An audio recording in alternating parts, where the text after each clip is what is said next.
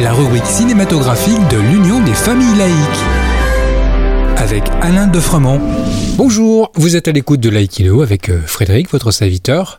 Laïkino, la chronique cinématographique de l'UFAL. Bonjour Alain. Bonjour Frédéric, bonjour à tous. Aujourd'hui, tu nous parles de biopic. Oui, le cinéma est friand de porter à l'écran la vie de personnages célèbres. Il l'a fait avec plus ou moins de bonheur. Pourquoi, à ton avis? Eh bien, aussi paradoxal que cela puisse paraître, c'est lorsque les réalisateurs veulent embrasser la vie complète de leur personnage, ou vouloir à toute force traquer la- le véridique absolu que, à mon avis, ils se plantent. Par exemple, Eh bien, un peu d'humour pour commencer. Savez-vous quel acteur s'est le plus glissé dans la peau de personnages célèbres? Je donne ma langue au chat.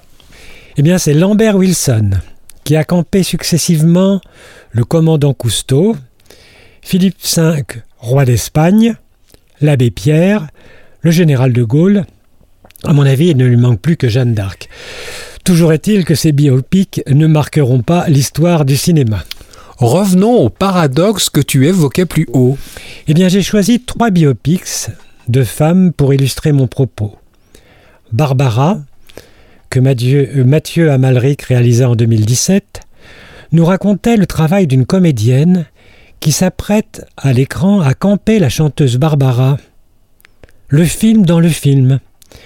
C'est très astucieux car ainsi A- Amalric demande à sa comédienne, remarquable Jeanne Balibar, de travailler la voix, les attitudes, les partitions, les gestes de la chanteuse pour tenter d'approcher qui était Barbara?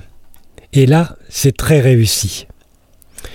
En revanche, le réalisateur Olivier Dahan, qui nous avait infligé une grâce de Monaco très médiocre en 2014, après un biopic de Piaf, La Môme, acceptable on va dire en 2007, là il rechute lourdement à tous les sens du terme avec Simone, biopic raté de Simone Veil. Elsa Zieberstein, à force de vouloir singer le modèle, sombre dans le ridicule. On a parfois l'impression que c'est Canteloup qui imite Simone Veil. Et puis, plus grave, la reconstitution des camps de la mort qu'il filme, moi personnellement, m'a plongé dans un vrai malaise. Néanmoins, je dirais que ce film peut être utile pour les jeunes générations. Enfin, quel délice que le Aline de Valérie Lemercier. Certes, elle prend forcément des distances avec la vie de son modèle Céline Dion, mais elle y met une telle énergie, un tel amour qu'elle parvient, à faire un grand film ambitieux et populaire dans lequel elle excelle dans le rôle titre et dans la réalisation. J'aurai l'occasion de revenir sur d'autres biopics réussis dans une prochaine chronique. Merci Alain et à bientôt.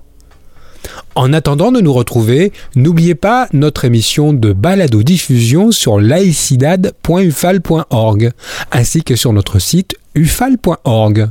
Pensez aussi que nos activités ne sont possibles que grâce à vos dons et vos adhésions. C'était Frédéric sur Laïkino. À bientôt.